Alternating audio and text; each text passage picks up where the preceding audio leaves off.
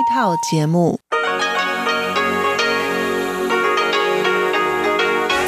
ที่นี่สถานีวิทยุเรดิโอไต้หวันอินเตอร์เนชันแนล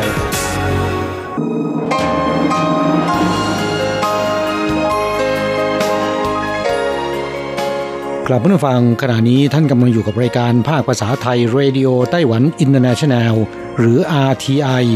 ออกกระจายเสียงจากกรุงไทเปไต้หวันสาธารณรัฐจีน เป็นประจำทุกวันนะครับ นอกจากรับฟังทางเครื่องรับวิทยุได้แล้ว ยังสามารถรับฟังรายการผ่านระบบออนไลน์ได้ที่ thai.rti.org.tw หรือที่ RTI Fanpage นะครับ ขอเชิญติดตามรับฟังรายการของเราได้ ตั้งแต่บัดนี้เป็นต้นไป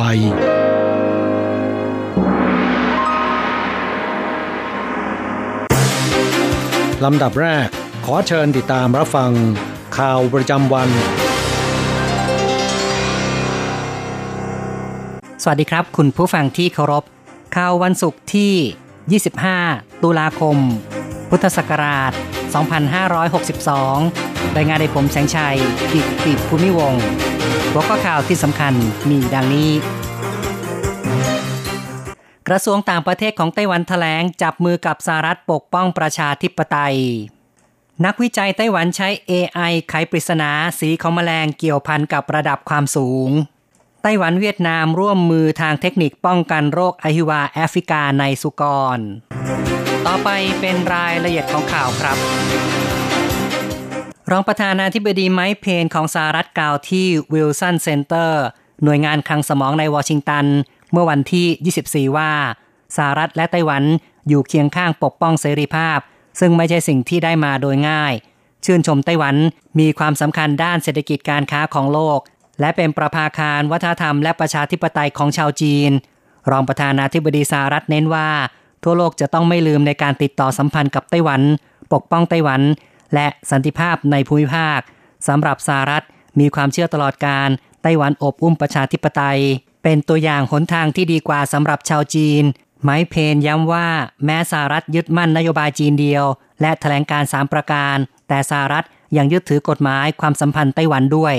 กระทรวงการต่างประเทศของไต้หวันได้แถลงขอบคุณต่อสหรัฐที่สนับสนุนโดยเปิดเผยเรื่อยมา ปฏิบัติการจริงจัง ในการปกป้องความปลอดภัย และสันติภาพระหว่างช่องแคบไต้หวัน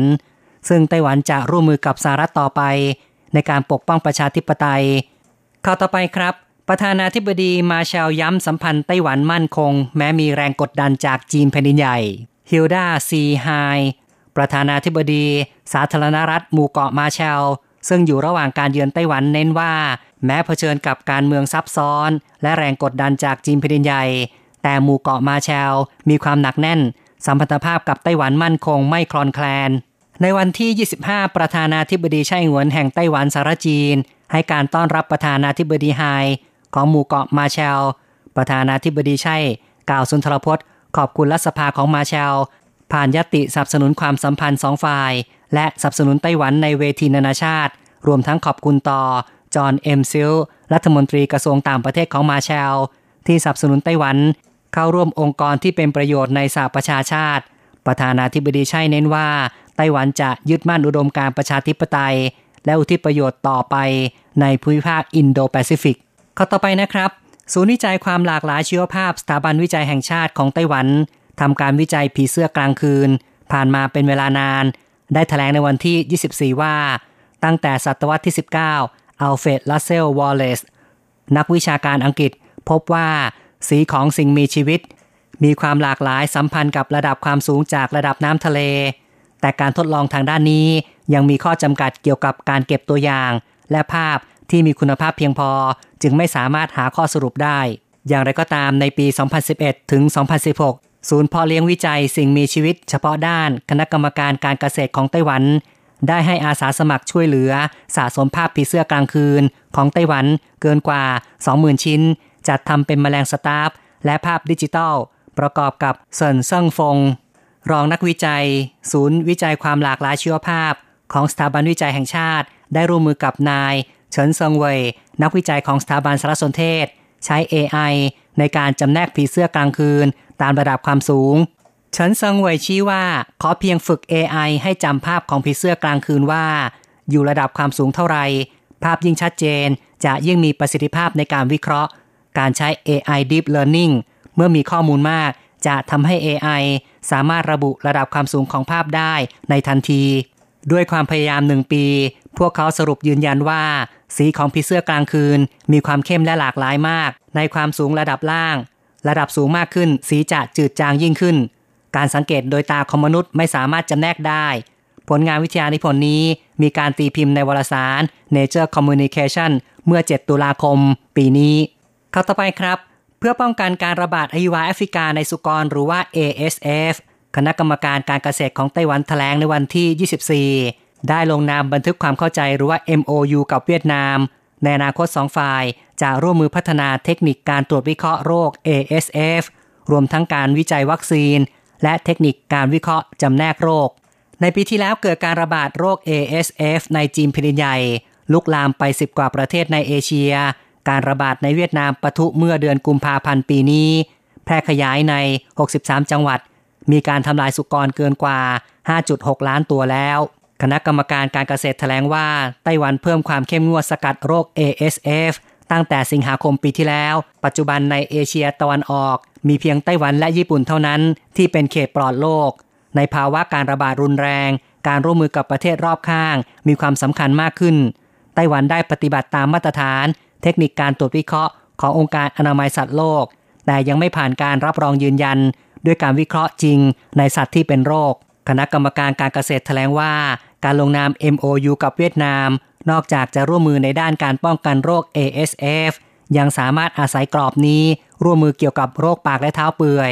โรคอหิวาสุกร ในด้านการวิเคราะห์ การวิจัยพัฒนาวัคซีน วิจัยป้องกันโรค เป็นการขยายความร่วมมือกับนักวิจัยสองฝ่าย หวังว่าไต้หวันเวียดนาม กระชับสัมพันธ์มากขึ้น ร่วมมือป้องกันในภูมิภาค ต่อไปเป็นเรื่องที่ไต้หวันจะทุ่มงบ 95,500 ล้านเหรียญไต้หวันขยายรถไฟความเร็วสูง จากไทเปถึงอีหลาน การจราจรบนทางด่วนหมายเลข 5 ไปเมืองอีหลานรถติดมาก เดินทางด้วยรถไฟก็หนาแน่น ซื้อตั๋วได้ยาก การสร้างทางรถไฟเชื่อมตรงไปอีหลาน ถกเถียงผ่านมา 10 กว่าปี ยังไม่เป็นรูปร่างขณะนี้แผนขยายรถไฟความเร็วสูง ถึงอีหลานมีข้อสรุปเบื้องต้นแล้ว ลินจาหลงรัฐมนตรีกระทรวงคมนาคมบอกว่า เดินทางรอบหนึ่งกลับมาจุดเดิมได้ เปรียบเทียบการสร้างรถไฟธรรมดากับรถไฟความเร็วสูง จากนั้นกลางถึงโถเฉิง รถไฟธรรมดา 66,800 ล้าน รถไฟความเร็วสูง 77,000 ล้าน ก่อสร้างถึงกลางเมืองอีหลาน 95,500 ล้านเหรียญไต้หวัน การเดินรถต่อชั่วโมง รถไฟเชื่อมตรงและรถไฟความเร็วสูงขนส่งผู้โดยสาร ประมาณ 18,000 คนครั้งเท่ากัน ในด้านความเร็ว รถไฟธรรมดา 27 นาที รถไฟความเร็วสูง 13 นาที นักท่องเที่ยวเห็นว่า เดินทางได้เร็วมาก ที่นี่ทิวทัศน์สวยงาม ดึงดูดคนมาท่องเที่ยว เจ้าของรีสอร์ทบอกว่า จะดึงดูดคนภาคกลางภาคใต้มาอีหลาน ดูทิวทัศน์ภูเขาแม่น้ำแต่ถ้าไม่มีเครือข่ายทางเชื่อมรถยนต์ ผู้คนจะเดินทางผ่าน ผู้ประกอบการรีสอร์ทเห็นว่านักท่องเที่ยวอาจเดินทางผ่านเท่านั้น แต่กระทรวงคมนาคมเห็นว่า จะดึงดูดชาวไทเป ไปอาศัยอยู่ที่อิหร่าน ซึ่งมีสภาพแวดล้อมดีกว่า อีกข่าวหนึ่งครับไต้หวันจัดตั้งศูนย์กลาง AI ตั้งเป้าเป็น Hub ใหญ่ที่สุดในเอเชีย ดึงดูดผู้ประกอบการ 1,000 รายภายใน 3 ปี กระทรวงเศรษฐการแถลง AWS ศูนย์สตาร์ทอัพของ Amazon เป็นต้นรวม 15 ราย ซึ่งเป็นหน่วยงานตัวเร่งด้านสตาร์ทอัพ ได้เข้าจัดตั้งในอุทยานสตาร์ทอัพลินโคหรือว่าลินโค Startup Terrace แล้ว ในอนาคตจะผลักดันให้กลายเป็นศูนย์กลาง AI ใหญ่ที่สุดในเอเชีย กระทรวงเศรษฐการของไต้หวันรายงานต่อสภาบริหารในวันที่ 24 เรื่องการจัดตั้งอุทยานสตาร์ทอัพลินโคขณะนี้มีผู้ประกอบการสตาร์ทอัพ 99 ราย กิจการดิจิทัล 13 ราย หน่วยงานตัวเร่ง 15 ราย กิจการบริการด้านไลฟ์สไตล์ 4 ราย และพันธมิตรศูนย์สตาร์ทอัพ1ราย การจัดตั้งอุทยานสตาร์ทอัพลินโคถือเป็นศูนย์รวมกิจการสตาร์ทอัพด้านปัญญาประดิษฐ์หรือว่า AI การเชื่อมต่อวัตถุผ่านอินเทอร์เน็ตหรือ IoT การแพทย์อัจฉริยะ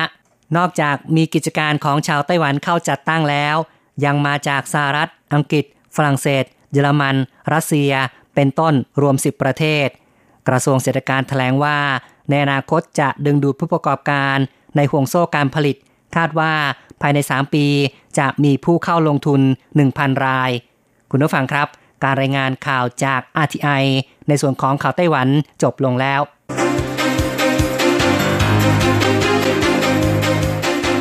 ต่อไปขอเชิญฟังข่าวต่างประเทศและข่าวจากเมืองไทยค่ะ สวัสดีค่ะคุณผู้ฟังอาทีไอที่เคารพทุกท่านขอต้อนรับเข้าสู่ช่วงของข่าวต่างประเทศและข่าวประเทศไทยกับดิฉันมณพรชัยวุฒิมีรายละเอียดของข่าวที่น่าสนใจดังนี้ อินเดียเสนอจัดการแสดงแสงเลเซอร์ในเทศกาลติวารี เพื่อไม่ให้ประชาชนจุดดอกไม้ไฟ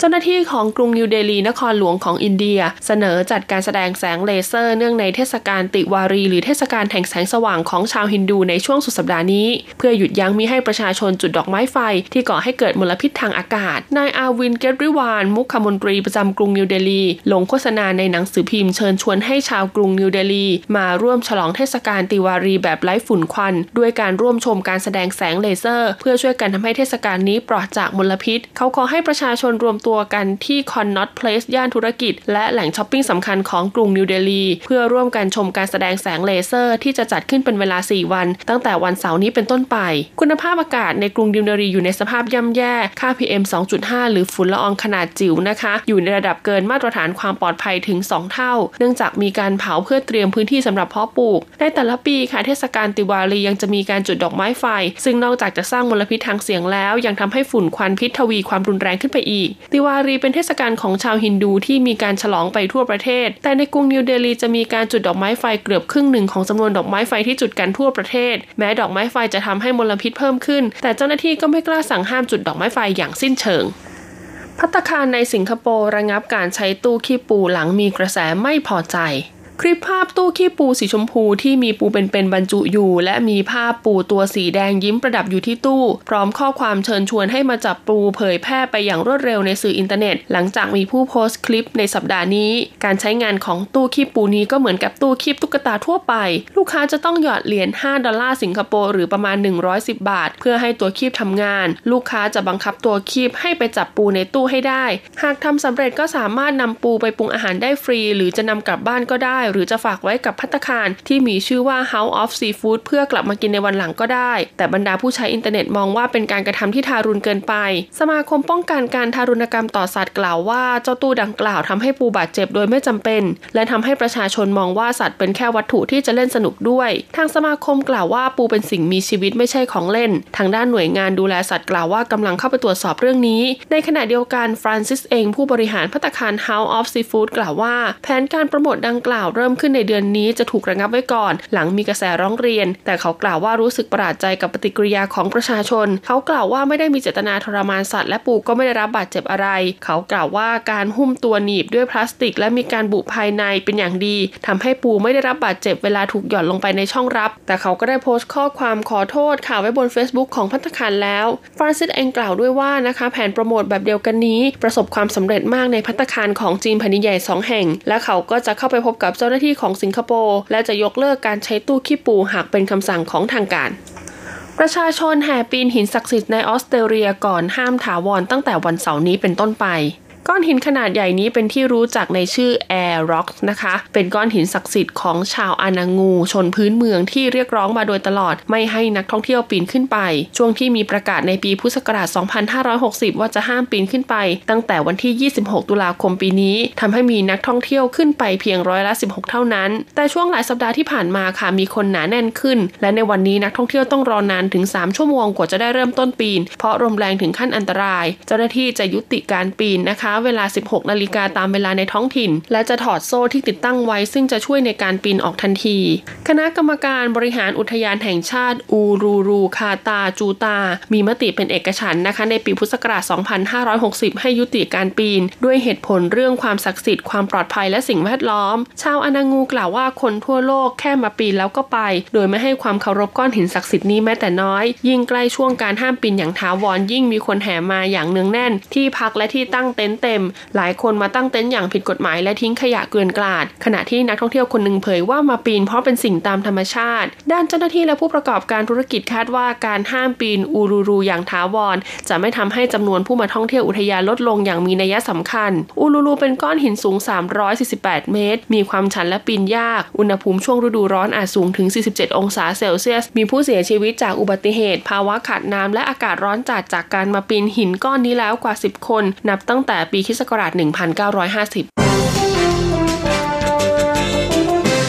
ต่อไปเป็นข่าวจากประเทศไทยค่ะ อธิบดีกรมสุขภาพจิตแนะ 5 วิธีเตรียมพร้อมขับขี่บนท้องถนน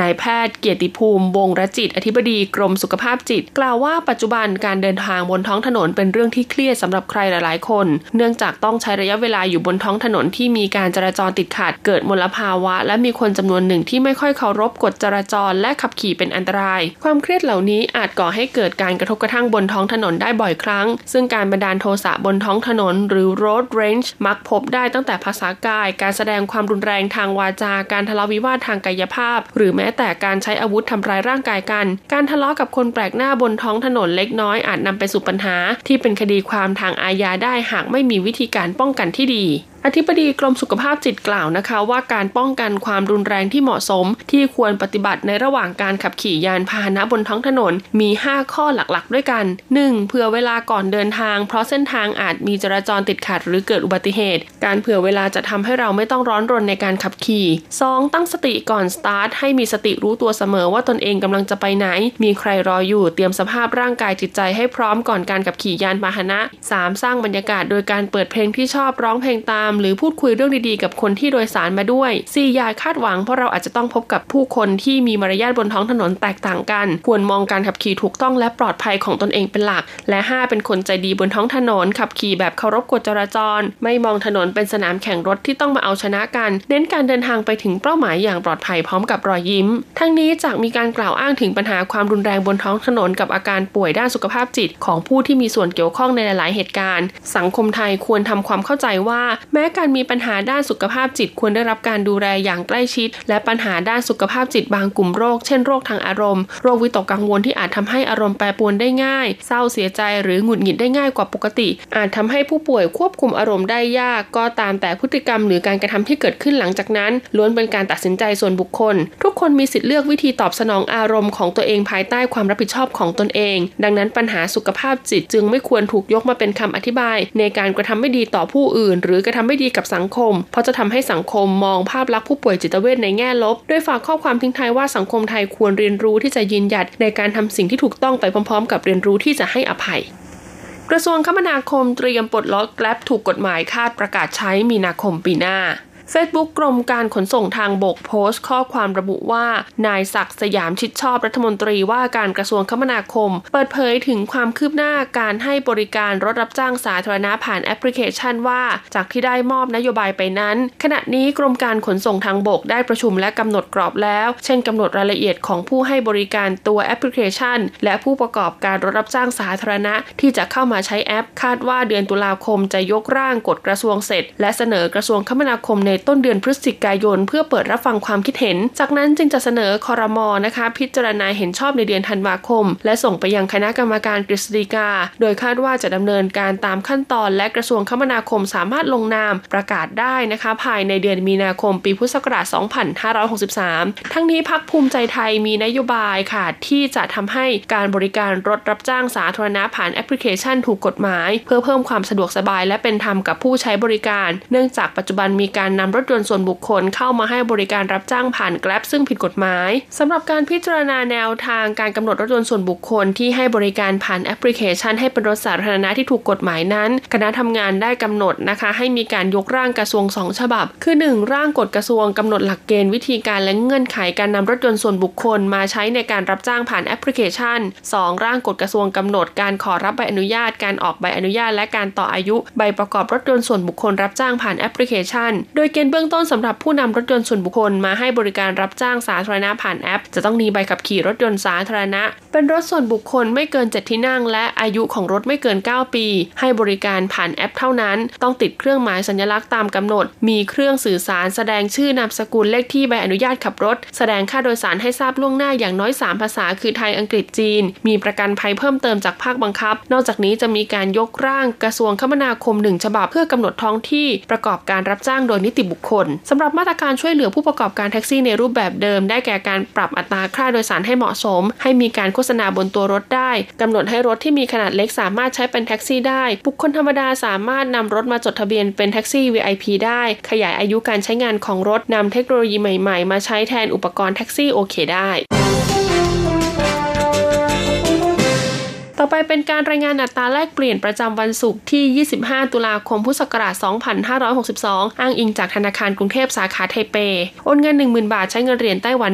1340 เหรียญ แลกซื้อเงินสด 10,000 บาทใช้เงินเหรียญไต้หวัน 1690 เหรียญสำหรับการแลกซื้อเงินดอลลาร์สหรัฐ 1 ดอลลาร์สหรัฐใช้เงินเหรียญไต้หวัน 30.850 เหรียญ จบการรายงานข่าว สวัสดีค่ะ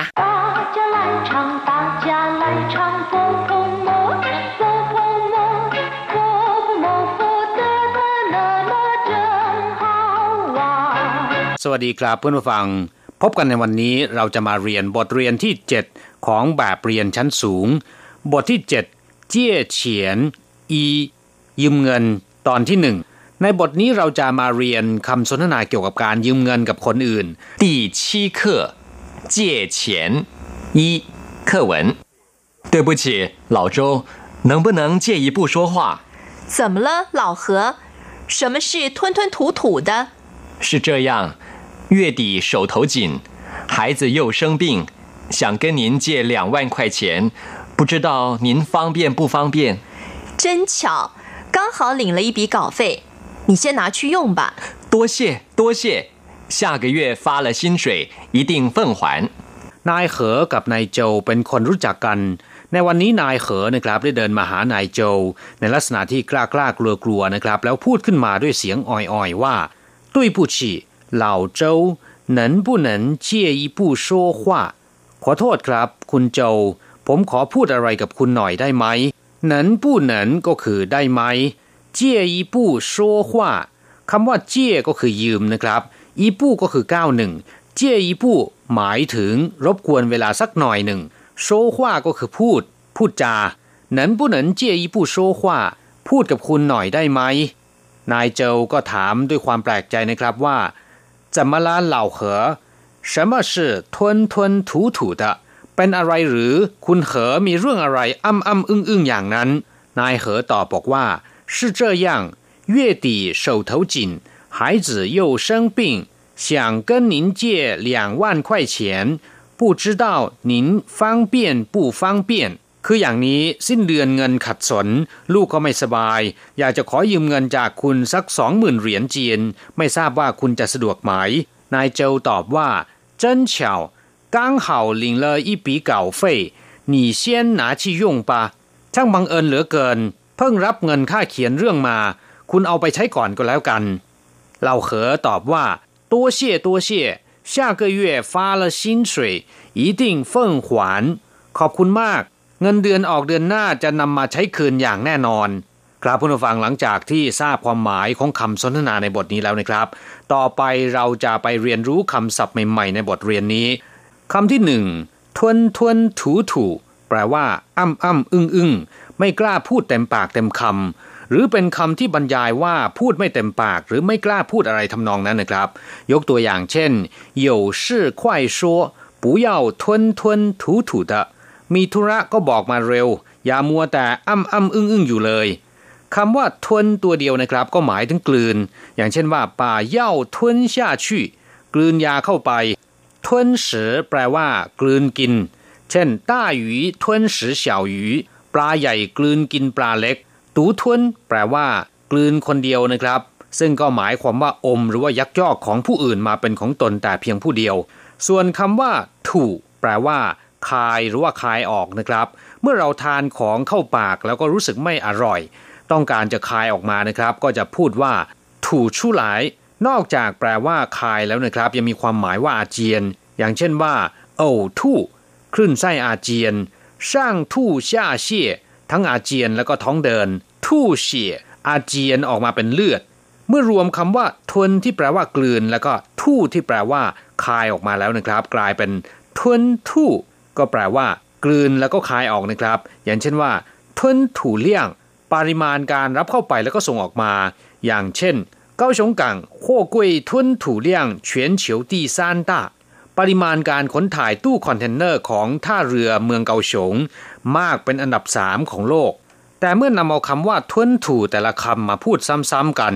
เป็น 吞吞吐吐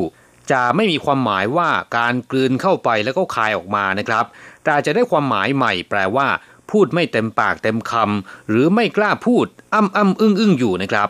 เย่ติ แปลว่าสิ้นเดือน ปลายเดือนคำว่าเย่ก็แปลว่า เดือน พระจันทร์ อย่างเช่นว่าอี่เหนียนเย่เชอเกเย่หนึ่งปีมีสิบสองเดือนเย่คันนิตยสารรายเดือนเย่ปิ่ง ขนมไหว้พระจันทร์ ซึ่งก็เป็นขนมที่มีรูปกลมที่ชาวจีนนิยมนำไปไหว้ในเทศกาลไหว้พระจันทร์นะครับเย่เฉียว โลกพระจันทร์ ตีก็แปลว่า ปลายหรือว่าก้นนะครับ อย่างเช่นว่าเนียนตีปลายปี หายตีก้นทะเล จิงตีก้นบ่อเย่ตีก็คือปลายเดือน ส่วนกลางเดือนในภาษาจีนก็จะเรียกว่าเย่จง ต้นเดือนเรียกว่าเย่ซูเฉาเถาจิงหมายถึงอัตคัดขัดสนหรือไม่มีเงินลำพังคำว่าเฉาเถาก็แปลว่าอยู่ในมือนะครับ อย่างเช่นว่า 这本书我有可惜不在手头上หนังสือเล่มนี้ผมมีแต่น่าเสียดายที่ไม่ถืออยู่ในมือผม และอีกความหมายหนึ่งนะครับ ก็หมายถึงการบอกถึงสภาพการเงินส่วนตัวว่า อัตคัดขัดสนหรือไม่ อย่างเช่นว่าเฉาเถาคว้านยู่เงินในมือมีอยู่เหลือเฟือ ส่วนคำว่าจิ่งนะครับก็แปลว่าแน่น หรือขาดมือ เมื่อนำไปรวมกับคำว่าเฉาเถาเป็นเฉาเถาจิ่ง ก็หมายความว่าไม่มีเงินขาดสนหรือว่าเงินขาดมือนะครับคำที่สี่ปี แปลว่าเครื่องมือที่ใช้ในการเขียนหรือว่าวาดนะครับ อย่างเช่นว่า เชียนปี ดินสอ เหมาปี ผู้กันสวยปีปากกาหมึกซึมฝนปีช็อกแต่ในบทเรียนนี้นะครับคำว่า ปีไม่ได้หมายถึงเครื่องมือหรืออุปกรณ์ที่ใช้ในการเขียนหรือวาดตามที่อธิบายมาแต่อย่างใดนะครับ คำว่าปีในสนทนาบทนี้เนี่ยหมายถึงคำศัพท์ที่บอกจำนวนเงินนะครับ อย่างเช่นว่าอีปีเฉียน เงินจำนวนหนึ่งอีปีขวัญเงินยอดหนึ่งหรือว่าเงินก้อนหนึ่งสั้นปีจ้างบัญชีสามยอด ต่อไปเรามาดูศัพท์คำที่ 5 กันนะครับ เก่าเฟ่ยแปลว่าค่าบทประพันธ์ ค่าเขียนเรื่องหรือว่าค่าเขียนนวนิยายคำว่าเก่าตัวเดียวแปลว่าต้นร่าง เช่นว่าเฉาเก่าก็คือต้นร่างที่เขียนด้วยมือนะครับ เก่าเจี้ยน คือต้นฉบับ เสียเก่าจือเขียนต้นร่าง ซึ่งอาจจะเป็นเอกสารรายงานบทประพันธ์อะไรก็ตามนะครับ ส่วนคำว่าเฟ่ยนั้นเรียนมาแล้ว แปลว่าค่าค่าใช้จ่าย เก่าเฟ่ยก็คือเงินที่ได้จากการเขียนบทประพันธ์ เขียนเรื่องหรือว่าเขียนนวนิยายนะครับ เฟิ่งขวาน แปลว่ามอบคืน ขอคืนให้ เฉพาะคำว่าเฟิ่งนะครับ ก็แปลว่าให้ หรือมอบแด่ ซึ่งส่วนใหญ่จะหมายถึงให้หรือว่ามอบแด่ผู้ที่อาวุโสกว่า หรือผู้ที่เป็นผู้บังคับบัญชา เช่นว่า เฟิ่งช่างอีเฟิ่งหลี่วู่ขอมอบของขวัญหนึ่งชิ้นให้ท่าน เฟิ่งมิ่นรับคำสั่ง ปฏิบัติตามคำสั่ง เช่นว่า เฟิ่งมิ่นหวานเฉิงกงจั่วรับคำสั่งมาให้ปฏิบัติหน้าที่หรือว่าการงานให้แล้วเสร็จ นอกจากนี้นะครับยังแปลว่าเคารพหรือว่าเลื่อมใส อย่างเช่นว่า สิ้นเฟิ่งโฟเจ้า หมายถึงนับถือเลื่อมใสหรือว่าศรัทธาในศาสนาพุทธ ส่วนคำว่าขวานก็แปลว่าคืน เช่นหยู่เจี้ยหยู่ขวานใจเจี้ยผู้หนาน ยืมแล้วมีการใช้คืนจะยืมอีกเป็นเรื่องที่ไม่ยาก นี่เป็นคำพูดที่บรรดาเจ้าหนี้ทั้งหลายมักจะพูดนะครับ ในขณะที่ให้ยืมเงินแก่ลูกหนี้นะครับ เมื่อนำมารวมกับฟ่งแล้วเนี่ยจะได้คำว่า เฟิ่งขวาน แปลว่ามอบคืน เวลาที่เรายืมของใครสักคนหนึ่งนะครับ ขณะที่ใช้คืนเราจะบอกว่าเฟ่งขวานกลับมาฟังหลังจากทราบความหมายของคำศัพท์ในบทเรียนนี้ผ่านไปแล้วนะครับ ต่อไปขอให้พลิกไปที่หน้า 33 เราจะมาทำแบบฝึกหัดสร้างประโยคกัน ขอให้อ่านตามคุณครูนะครับ 句型一，能不能借一步说话？能不能借一步说话？二，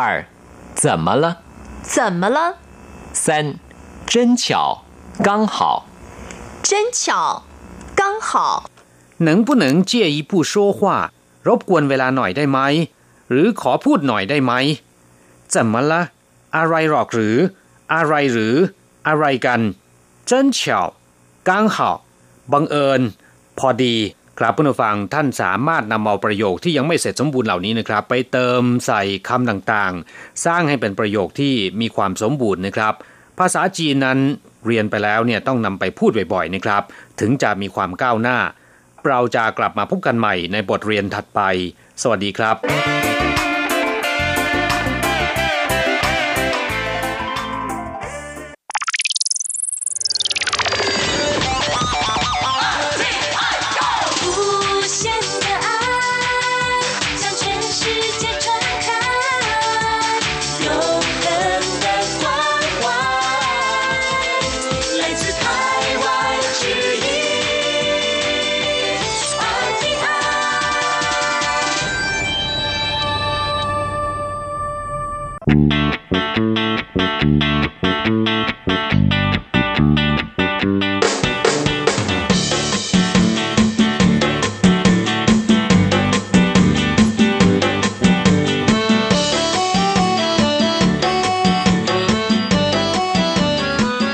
ผู้ฟังขณะนี้ท่านกำลังอยู่กับรายการภาคภาษาไทย RTI เอเชียสัมพันธ์นะครับ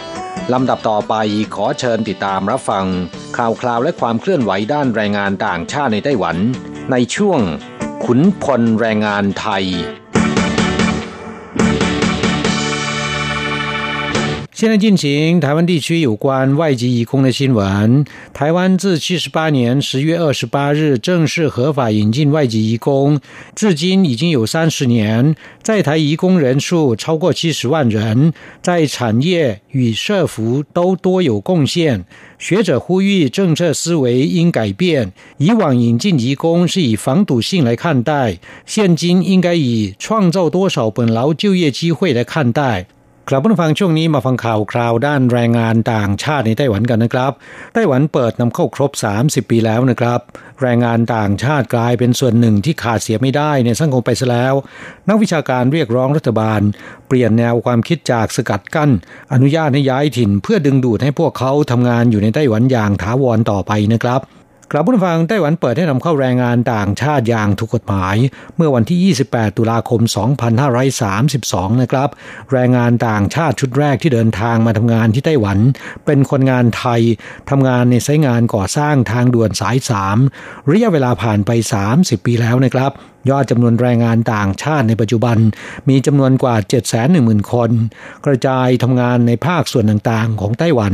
อาทิภาคการผลิตก่อสร้างประมงและภาคสวัสดิการสังคม กลายเป็นส่วนหนึ่งที่ขาดเสียไม่ได้ของสังคมของไต้หวันไปซะแล้วนะครับ นักวิชาการด้านแรงงาน ได้กล่าวเรียกร้องรัฐบาลทบทวนนโยบายของเมื่อ 30 ปีที่แล้ว ซึ่งยังใช้มาจนถึงปัจจุบันว่า ควรจะเปลี่ยนจากการนำเข้าเพื่อทดแทนภาวะขาดแคลนแรงงาน และพยายามสกัดกั้นไม่ให้แรงงานต่างชาติย้ายถิ่น มาเป็นแรงงานต่างชาติช่วยสร้างโอกาสทำงานให้กับแรงงานท้องถิ่น และภายใต้สถานการณ์ที่อัตราการเกิดตกต่ำภาวะขาดแคลนแรงงานไม่สามารถแก้ไขได้ รัฐบาลควรจะมองการไกล พิจารณาให้มีการย้ายถิ่น เพื่อดึงดูดให้แรงงานต่างชาติที่มีทักษะฝีมือ ให้อยู่ทำงานในไต้หวันตลอดไป แน่นอนนี่ไม่ใช่เป็นประเด็นของกระทรวงแรงงาน แต่เพียงกระทรวงเดียวนะครับ แต่เป็นปัญหาที่รัฐบาลต้องนำมาคบคิด พื่อสนองความต้องการด้านแรงงานสำหรับโครงการเมกะโปรเจกต์ของรัฐบาลระยะ 6 ปี คณะกรรมการการแรงงานหรือ CLA ซึ่งก็คือกระทรวงแรงงานในอดีตนะครับ อนุญาตให้นำเข้าแรงงานต่างชาติ เพื่อการก่อสร้างเป็นชุดแรก เมื่อวันที่ 28 ตุลาคม 30 ปีที่แล้วนะครับ 2 ปีต่อมาประกาศอนุญาตให้ผู้ประกอบการภาคการผลิตที่ขาดแคลนแรงงานอย่างรุนแรง 6 ประเภทรวม 15ตำแหน่งงาน ประกอบด้วยอุตสาหกรรมทอผ้าและก็ฟอกย้อมผ้าอุตสาหกรรมโลหะขั้นมูลฐาน หล่อแล้วก็หลอมโลหะ อุตสาหกรรมโลหะพันอุตสาหกรรมการผลิตและประกอบเครื่องจักรกล อิเล็กทรอนิกส์และเครื่องจักรไฟฟ้า สามารถนำเข้าแรงงานต่างชาติได้นะครับและนอกจากอุตสาหกรรมการผลิตแล้ว เมื่อวันที่ 8 พฤษภาคมปี 2535 อนุญาตให้องค์กรหรือครอบครัวที่มีผู้ป่วย หรือผู้สูงอายุที่ช่วยเหลือตัวเองไม่ได้นำเข้าผู้อนุบาลต่างชาติได้ รวมถึงผู้ช่วยงานบ้านและลูกเรือประมงต่างชาติติ ส่วนทางด้านภาคการผลิตก็ขยายประเภทอุตสาหกรรมที่ขาดแคลนแรงงาน และสามารถยื่นขอนำเข้าแรงงานต่างชาติได้ จากเดิม 6 ประเภท 15ตำแหน่งงาน มาเป็น 68 ประเภทอุตสาหกรรมนะครับ กลับมาฟังเมื่อวันที่ 27 สิงหาคม 2535 คณะกรรมการการแรงงานในสมัยนั้น ประกาศเกณฑ์การจัดเก็บค่าบริการจัดงานและค่าบริการดูแลของบริษัทจัดงาน ที่เป็นผู้จัดส่งและดูแลแรงงานต่างชาติ ประกาศนี้ก็เป็นที่มาของการอนุญาตให้บริษัทจัดงาน เรียกเก็บค่าบริการดูแลของแรงงานต่างชาติได้นะครับ จากนั้นก็มีการปรับประเภทกิจการที่อนุญาตให้นำเข้าแรงงานต่างชาติได้ โดยเพิ่มกิจการชำแหละเนื้อสัตว์ และภาคการเกษตร จนกระทั่งยอดจำนวนแรงงานต่างชาติเพิ่มมากขึ้นณนะสิ้นเดือนสิงหาคมปีนี้ แรงงานต่างชาติในไต้หวันมีจำนวน 7 1 1 0 0 0คนทำงานในภาคการผลิต 452,412 คน ภาคสวัสดิการสังคม 258,589 คน ในจำนวนนี้เป็นผู้อนุบาลในองค์กร 15,200 คน ผู้อนุบาลในครัวเรือน 241,562 คน และผู้ช่วยงานบ้าน 1,826 คนนะครับ ด้านประเทศผู้ส่งออกที่อนุญาตให้ส่งออกแรงงานมาทำงานที่ไต้หวันได้ 6 ประเทศ ปัจจุบันส่งออกจริง 4 ประเทศนะครับ ได้แก่ไทย อินโดนีเซีย เวียดนาม และฟิลิปปินส์ ส่วนมองโกเลียและก็มาเลเซีย ไม่มีการส่งออกแรงงานมายังไต้หวันเลย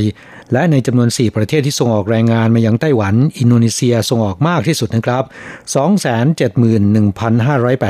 271,583 คน ซึ่งส่วนใหญ่ทำงานในตำแหน่งผู้อนุบาลในครัวเรือน เวียดนามอยู่อันดับ 2 มีจำนวน 223,433 คน ตามด้วยฟิลิปปินส์155,560 คน ส่วนแรงงานไทยจากแรกเริ่มครองแชมป์นะครับมีจำนวนมากที่สุด จนกระทั่งถึงปี 2549 ก็ถูกอินโดนีเซียเบียดตกแชมป์นะครับ จนถึงปัจจุบันเหลือจำนวนเพียง 6,423 คน จากสถาบันวิจัยแรงงาน มหาวิทยาลัยแห่งชาติเจิ้งจื้อกล่าวว่า นโยบายด้านแรงงานควรมองการไกลไปถึง 10-20 ปีข้างหน้าว่า ความพึ่งพิงแรงงานต่างชาติของไต้หวันเป็นเช่นไร ปัจจุบันไต้หวันไม่เพียงแต่ประสบปัญหาอัตราการเกิดที่ตกต่ำและภาวะขาดแคลนแรงงานอย่างรุนแรงเท่านั้น ยังต้องแข่งขันกับประเทศอื่นๆ เช่นว่าญี่ปุ่นเป็นต้น ที่ให้เงื่อนไขที่ดีกว่าเพื่อดึงดูดแรงงานต่างชาติไปทำงาน ไต้หวันนอกจากได้เปรียบในเรื่องความเคารพด้านสิทธิมนุษยชนแล้ว ยังควรพิจารณาในแง่มุมให้สิทธิ์แก่แรงงานต่างชาติที่มีทักษะ สามารถย้ายถิ่นเพื่อดึงดูดให้พวกเขาอยู่ทำงานในไต้หวันตลอดไป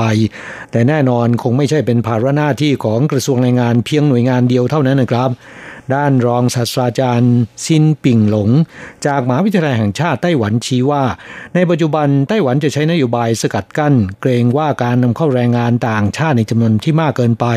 อาจจะส่งผลกระทบต่อโอกาสทำงานของแรงงานท้องถิ่น โดยเฉพาะแรงงานสูงอายุอาจจะตกงาน แต่ปัจจุบันอุตสาหกรรมการผลิต โดยเฉพาะกิจการที่เป็นงานหนัก มีความเสี่ยงสูงและอันตราย ไม่สามารถจะหาแรงงานท้องถิ่นเข้าทำงานได้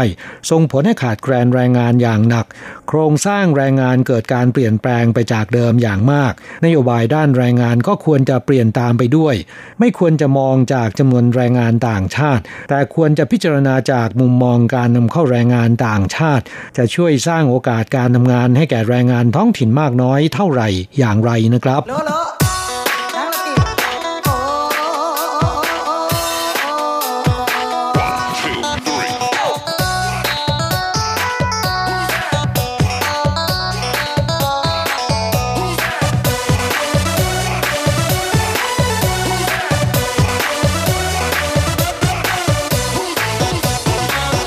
ต่อไปมาฟังข่าวคราวเกี่ยวกับการทดสอบมาตรฐานฝีมือแรงงานแห่งชาติของไต้หวันนะครับ ซึ่งก็เป็นครั้งแรกในประวัติศาสตร์ การทดสอบมาตรฐานฝีมือแรงงานแห่งชาติของไต้หวัน มีแรงงานต่างชาติขอใช้ข้อสอบภาษาแม่กำกับถึง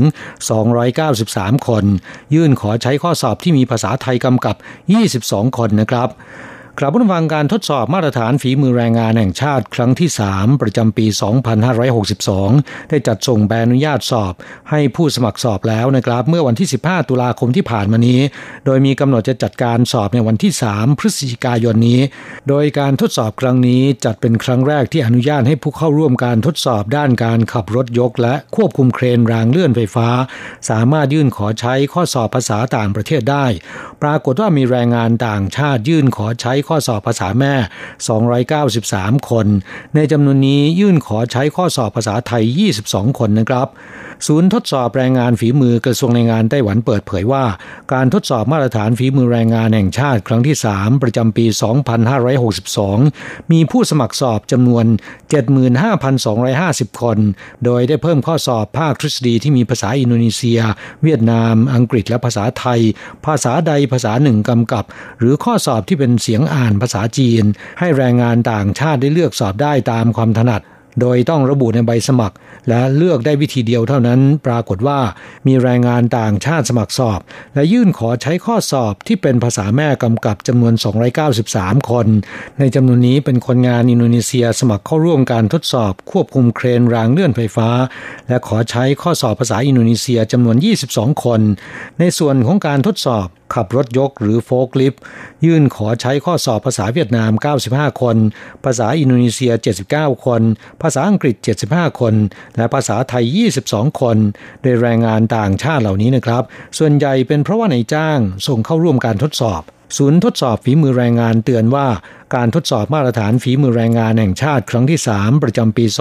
2562 ได้จัดส่งใบอนุญาตสอบ เมื่อวันที่ 15 ตุลาคมที่ผ่านมานี้ โดยมีกำหนดจะจัดการสอบในวันที่ 3 พฤศจิกายนศกนี้ หลังจากได้รับใบอนุญาตแล้ว ผู้เข้าร่วมการทดสอบจะต้องตรวจสอบข้อมูลส่วนตัวของตนว่าถูกต้องหรือไม่ และต้องไปตรวจสถานที่สอบ ตามที่ระบุในใบอนุญาตสอบให้เรียบร้อย เพื่อป้องกันการเดินทางผิดที่ทำให้เสียโอกาสในการสอบนะครับ กลับมาฟังแรงงานต่างชาติในภาคการผลิตจำนวนไม่น้อย มีความจำเป็นต้องขับรถโฟล์คลิฟหรือควบคุมเครนรางเลื่อนไฟฟ้า หรือ tower crane เพื่อขนย้ายหรือลำเลียงวัสดุอุปกรณ์ในโรงงานหรือใช้งาน ซึ่งต้องผ่านการอบรมและมีใบรับรองผ่านการทดสอบ แต่ที่ผ่านมานะครับแรงงานต่างชาติมีปัญหาด้านภาษา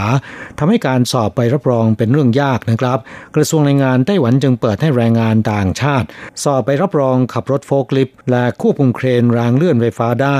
โดยให้เลือกข้อสอบที่มีภาษาต่างประเทศภาษาใดภาษาหนึ่งกำกับ ได้แก่ภาษาไทย เวียดนาม อินโดนีเซีย และอังกฤษ หรือเลือกข้อสอบที่เป็นเสียงอ่านภาษาจีนได้นะครับ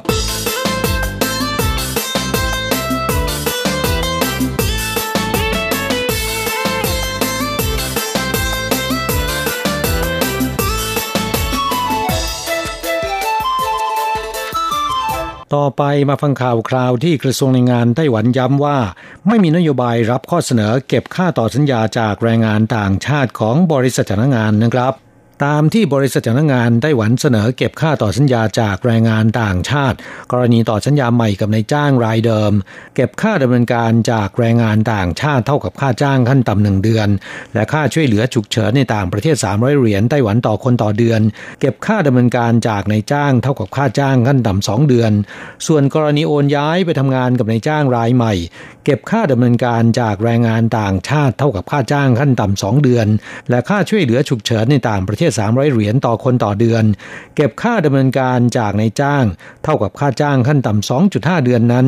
กระทรวงแรงงานไต้หวันขอย้ำว่า ไม่มีนโยบายจะรับข้อเสนอของบริษัทจ้างงานดังกล่าวแต่อย่างใดนะครับ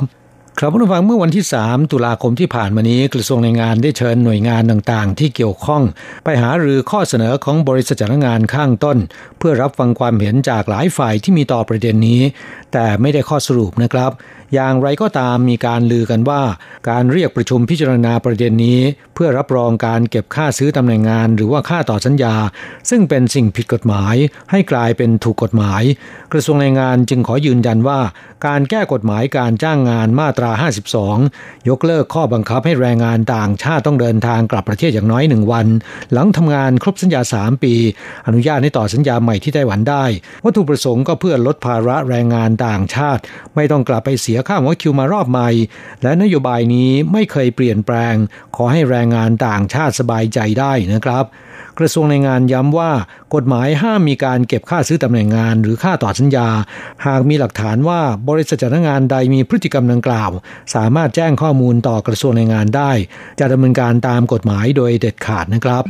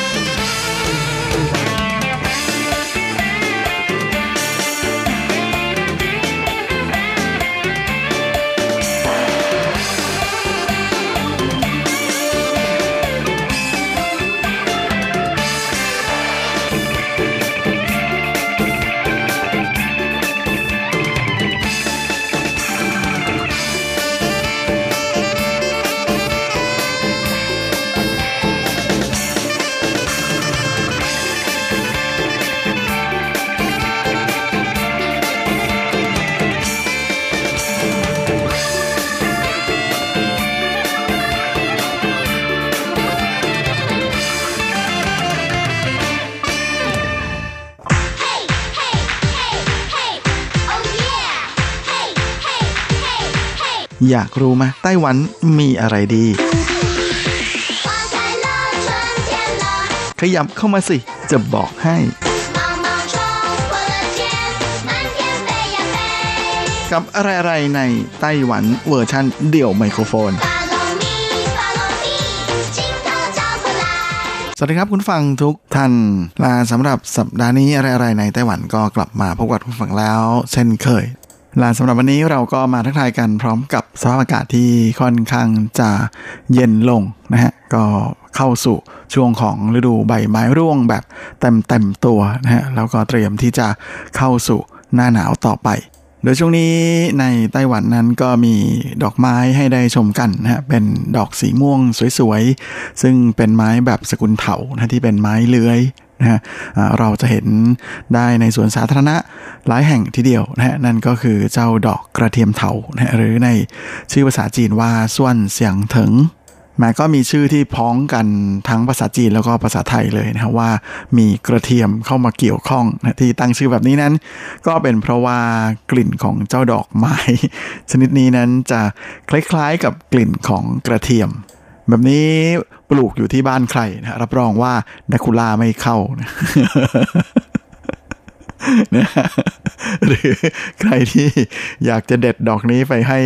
เเป็นของขวัญกับคนรักนะก็คงจะต้องคิดมากหน่อยนะฮะว่าจะเป็นการบอกใบ้อะไรหรือเปล่าว่าเธออปากมีกลิ่นหรืออะไรอย่างนี้ จริงผมก็ชอบไปดูนะเพราะว่าเจ้าดอกกระเทียมเถานั้นเป็นสีม่วงสด แล้วก็บานแบบแหมอลังมาก ๆเลยนะก็เลยทำให้หลายๆแห่งมีเยอะทีเดียวนะทั้งในไทเป แล้วก็นีไทเปรวมไปจนถึงที่เถาหยวนด้วย โดยช่วงเวลาที่เจ้าดอกกระเทียมเถาจะบานนั้นก็จะแหมรับไม้ต่อมาจากหลวนสู้นะฮะเจ้าต้นหลวนสู้ที่มีดอกเหลืองๆช่วงนี้ก็กำลังออกผลสีชมพูนะฮะเป็นสีชมพูสดสวยทีเดียวนะฮะแล้วก็หลังจากนั้นก็เป็นช่วงของกระเทียมเถานี่แหละนะฮะที่จะบานเต็มที่ช่วงประมาณกลางเดือนตุลาไปจนกระทั่งถึงต้นเดือนพฤศจิกานะช่วงนี้กำลังดีกำลังเต็มอิ่มเต็มที่เลยทีเดียว โดยในไทเปก็จะมี 2 จุดที่เป็นแหล่งชมที่มีอยู่เยอะนะฮะแห่งแรกนั้นก็จะเป็นจุดที่จะมีดอกไม้ให้ดูตลอดทั้งปีอยู่แล้วนั่นก็คือชื่อหลินกวนตินะหรือทำเนียบของอดีตประธานาธิบดีเจียงไคเชกนะที่อยู่ที่ชื่อหลินนะการเดินทางก็สะดวกมาก ๆ เลยนะสามารถที่จะนั่งรถไฟฟ้าสายสีแดงนะไปลงที่สถานี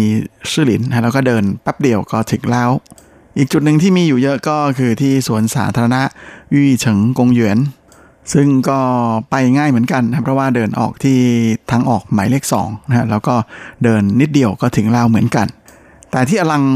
มาก ๆ เลยนะก็เห็นจะได้แก่ที่นิวไทเป้นะครับ ที่นั่นเนี่ยมีสวนสาธารณะที่อยู่ริมแม่น้ำนะฮะที่มีชื่อว่าฟงชูเฮอปิงกงหยวนนะฮะซึ่งอยู่ในเขตไทซานนะฮะตรงนั้นก็เดินไปจนสุด ถนนเหอผิงเจียนะครับ ก็จะถึงตรงบริเวณตรงนั้นเนี่ยจะเป็นทางเดินที่เขาเรียกกันว่าระเบียงดอกกระเทียมเถาเลยทีเดียวนะเขาปลูกไว้ที่บนทางเดินที่มีความยาวถึงประมาณเกือบเกือบ200 เมตรเลย นอกจากนี้ที่อิงเกอร์นะเขตอิงเกอร์ก็มีสวนสาธารณะยงจีกงหยวน ที่นี่ก็ถือเป็นหนึ่งในจุดท่องเที่ยวสำหรับการไปเที่ยวกันแบบเป็นครอบครัวนะคุณพ่อคุณแม่นิยมพาลูกๆ ไปเที่ยวกันมาก เพราะว่าที่นี่มีทางเดินที่เป็นสามมิตินะครับแหมเป็นอะไรที่เท่มาก ไปเที่ยวที่อิงเกอร์ก็นอกจากจะไปดูเดินเที่ยวที่ถนนเซรามิกแล้วนะฮะก็ยังมีสวนสาธารณะยงจีกงหยวนแห่งนี้นะฮะที่เป็นอะไรที่น่าสนใจมากๆ ยิ่งช่วงนี้เจ้ากระเทียมเถานะฮะส่วนเสียงถึงนั้นก็กำลังบานสะพรั่งเต็มที่เหมือนกันนะก็เลยเป็นอะไรที่น่าสนใจไม่น้อยเลยทีเดียวนะฮะส่วนสำหรับเพื่อนฟังที่อยู่ที่เถาหยวนนั้น ก็จะมีอยู่ที่เขตยังเหมยนะครับกับสวนสาธารณะโถฉงซีกงหยวน ซึ่งจะตั้งอยู่ที่ริมถนนซานเหยวนเจียนะฮะก็เป็นอีกจุดหนึ่งที่จะมีการปลูกเจ้าส่วนเสียงถึงเนี่ยค่อนข้างจะเยอะทีเดียวโดยจุดที่จะปลูกอยู่นั้นจะอยู่บริเวณริมลานสเก็ตที่อยู่ข้างใน ใครที่อยู่แถวๆยังเหมยนะฮะก็ลองไปค้นหากันดูนะครับแม่ก็ถือว่าเป็นอะไรที่น่าสนใจไม่น้อยเลยทีเดียวและแน่นอนนะครับแม่สำหรับเพื่อนฟังที่มีโอกาสได้ไปเที่ยวชม ก็อย่าลืมถ่ายภาพมาแบ่งปันกับเพื่อนฟังท่านอื่นนะหรือส่งมาให้เราดูกันบ้างนะก็จะขอบพระคุณยิ่ง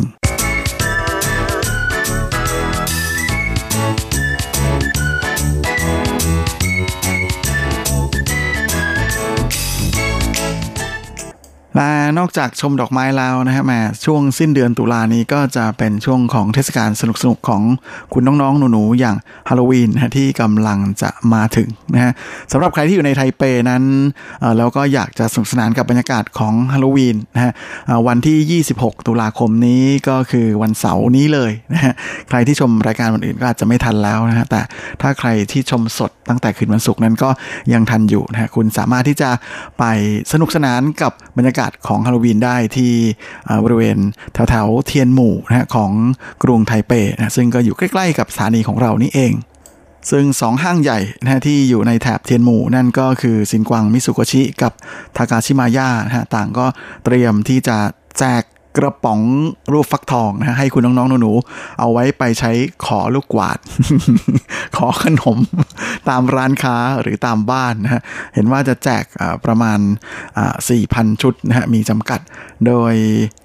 คุณน้องๆหนูๆที่ไปรับมานั้นก็สามารถที่จะไปเดินขอลูกกวาดหรือขนมนะจากร้านค้า 250 แห่งที่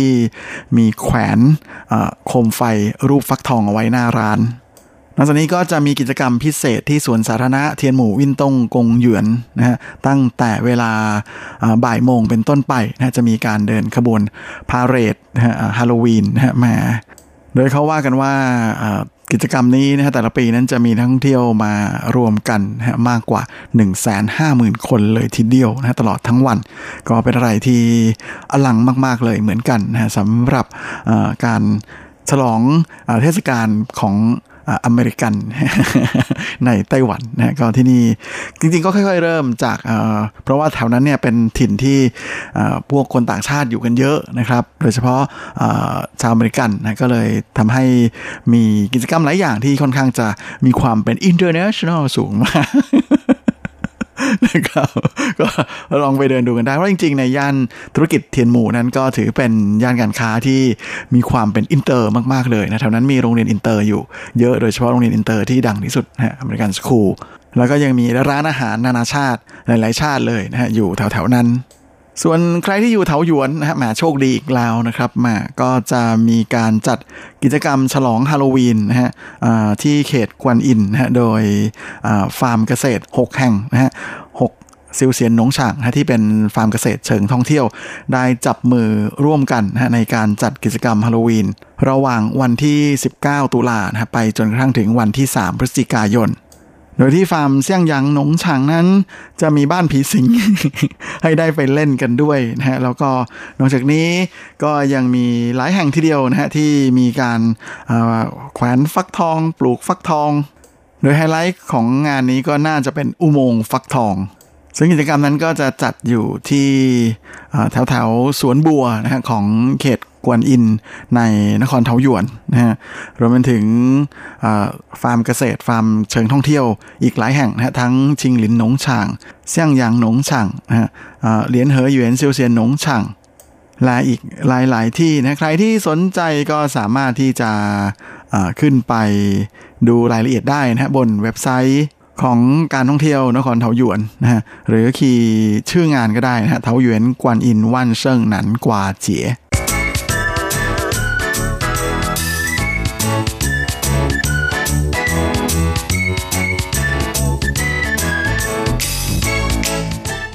และสำหรับทิ้งท้ายในวันนี้นะฮะมาทางนครนิวไทเปนั้น ช่วงนี้ก็ออกแคมเปญโปรโมทการท่องเที่ยวสาย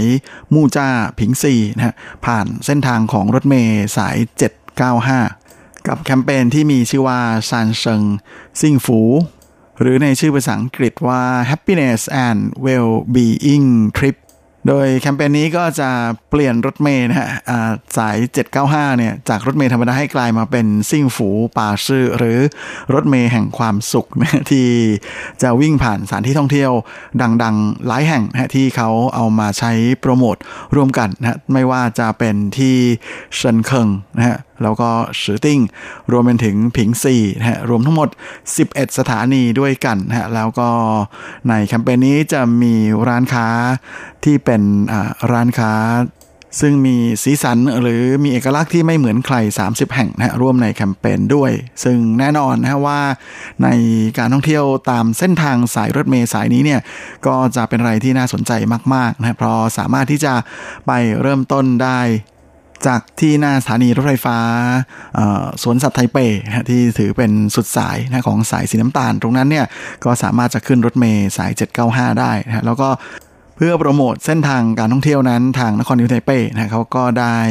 ขายบัตรพิเศษนะฮะหนึ่งพันชุด ซึ่งสาเหตุที่ใช้คำว่า三生นั้นทาง เจ้าของโปรเจกต์นะก็คือนครไทเปนั้นก็บอกว่าจะเป็นการเน้นการท่องเที่ยว 3 จุดใหญ่ๆนะนั่นก็คือที่เซินเคิงที่สือติ้งแล้วก็ที่ผิงซีนะเพื่อที่จะสัมผัสกับ生活นะก็คือไลฟ์สไตล์生命นะก็คือประสบการณ์แห่งชีวิต แล้วก็生態ที่หมายถึงระบบนิเวศต่างๆ ซึ่งก็จะแบ่งแพ็กเกจการท่องเที่ยวนะออกเป็น 4 แบบด้วยกันให้เลือกซื้อนะฮะแบบแรกก็คือ深坑豆腐多福包ฟังชื่อก็บอกอยู่แล้วว่าจะเป็นการไปเที่ยวชิมเต้าหู้นะฮะกินให้มันเบื่อไปเลย เพราะว่าที่เซินเคิงนั้นก็จะขึ้นชื่ออยู่แล้วในเรื่องของความเป็นถิ่นเต้าหู้ มีทั้งเต้าหู้แบบธรรมดาเต้าหู้เหม็น หรือเต้าหู้ที่เอามาทำเป็นโมจินะฮะแล้วก็เต้าหู้ที่เป็นไอศครีมนะฮะมีสารพัดเต้าหู้ให้ได้ชิมกันเลยนะฮะแบบที่ 2 ก็คือ石碇生態有福包 ก็จะเน้นการไปเที่ยวชมธรรมชาตินะฮะแล้วก็ระบบนิเวศอันอุดมสมบูรณ์นะฮะป่าเขาลำเนาไพรเดินสูดโอโซนนะฮะแล้วก็จิบชาลาใบลองทำสปาเท้า ในแถบสือติ้งนะฮะซึ่งก็เป็นเขตที่อยู่ค่อนข้างจะลึกเข้าไปในป่านิดนึงนะฮะก็จึงนะฮะจึงเป็นสาเหตุที่ทำให้ที่นี่นั้นยังมีความอุดมสมบูรณ์ของธรรมชาติค่อนข้างจะเยอะทีเดียวนะฮะและถ้าได้ไปสือติ้งนั้นสิ่งที่พลาดไม่ได้ที่จะไปชมนะฮะก็คือเจ้า ตึกอาคารที่เขาเรียกกันว่าเตี้ยวเจียวโหลนะที่เป็นอาคารซึ่งจะขย่งขึ้นมา เป็นเสาขย่งขึ้นมาครับข้างด้านล่าง เพราะว่าจะเป็นส่วนที่มันติดน้ำนะก็ต้องเผื่อน้ำทุกไอ้คล้ายๆ เรือนไทยบ้านเรานะเพียงแต่ว่าที่นี่ทำเป็นตึกที่อยู่ริมน้ำก็เลยจะแปลกตาไปอีกแบบ ลาแพ็กเกจแบบที่ 3 ที่จะให้เลือกซื้อกันนั้นก็จะเป็นแพ็กที่เรียกกันว่าผิงซีเทียนเติงฉีฝูเป่านะครับแหมพังฟังชื่อก็น่าจะรู้กันแล้วว่า เป็นอะไรที่เกี่ยวข้องกับการไปเที่ยวปล่อยโคมลอยที่แถวแถวผิงซีนะฮะที่นี่ก็มีชื่อเสียงอยู่แล้วในเรื่องของการปล่อยโคมนะฮะแล้วก็ยังมีตลาดเก่านะให้ไปเดินเล่น รวมไปถึงสามารถที่จะไปจิบชาและชิมนั่นชิมนี่นะฮะส่วนแบบที่ 4 นั้นจะเป็นแพ็คที่เขาเรียกกันว่าซิ่งฝูเป่า ซึ่งจะเป็นแบบผสมนะฮะให้เลือกซื้อ ซึ่งก็จะเริ่มเปิดขายนะฮะวันที่ 1 พฤศจิกายนนี้ ใครที่สนใจนะฮะก็สามารถที่จะไปซื้อหาได้ออนไลน์ คีย์เข้าไปเลยครับ三生幸福之旅นะฮะหรือคีย์ search หาแฟนเพจที่เป็น新北旅客ก็ได้นะครับ ข้างในนั้นจะมีรายละเอียดอยู่ หรือใครอยากจะโทรศัพท์ไปถามก็สะดวกเหมือนกันนะครับ 0906988266 ใครที่สนใจก็ลองติดต่อไปดูนะครับ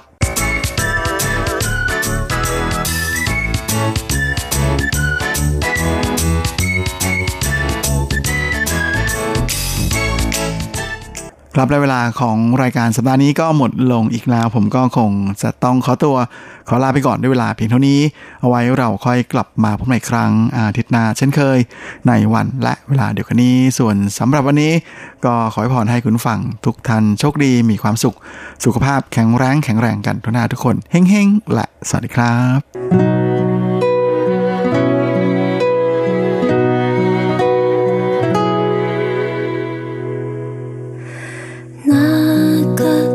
数的我现在好吗？你失落在哪一次